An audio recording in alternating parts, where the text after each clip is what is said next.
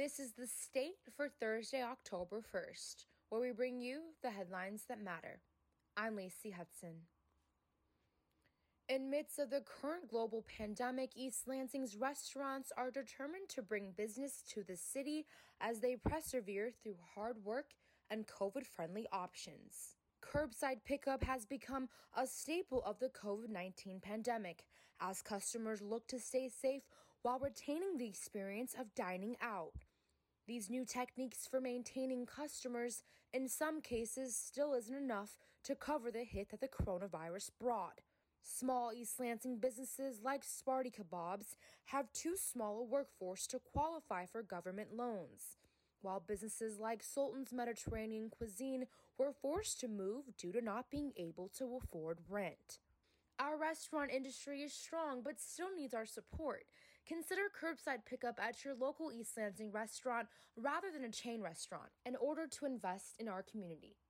As daily COVID 19 cases connected to Michigan State University continue to decline while person positivity rates remain high, Ingham County Health Officer Linda Vail cites concern that students just aren't getting tested.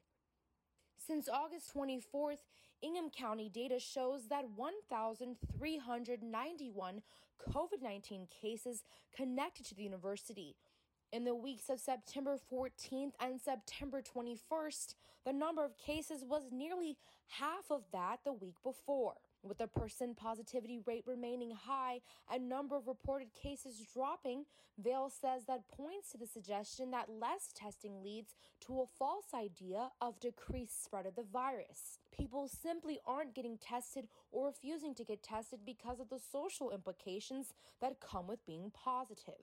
With the furlough of over 700 student workers, including some that are dependent on the wage, the Spartan Solidarity Network is acting in support of students that say they were misled and used. Early Tuesday, the Spartan Solidarity Network released a petition collecting support signatures for a list of demands that includes hiring back all furloughed student workers, reimbursing lost wages, and providing financial aid from funds diverted from the university public safety budget. SSN attended MSU trustee Brian Mosallam's live Q&A at 7 p.m. last night to share stories and ask Mossalem to support their petition. More information about the results of that encounter to come.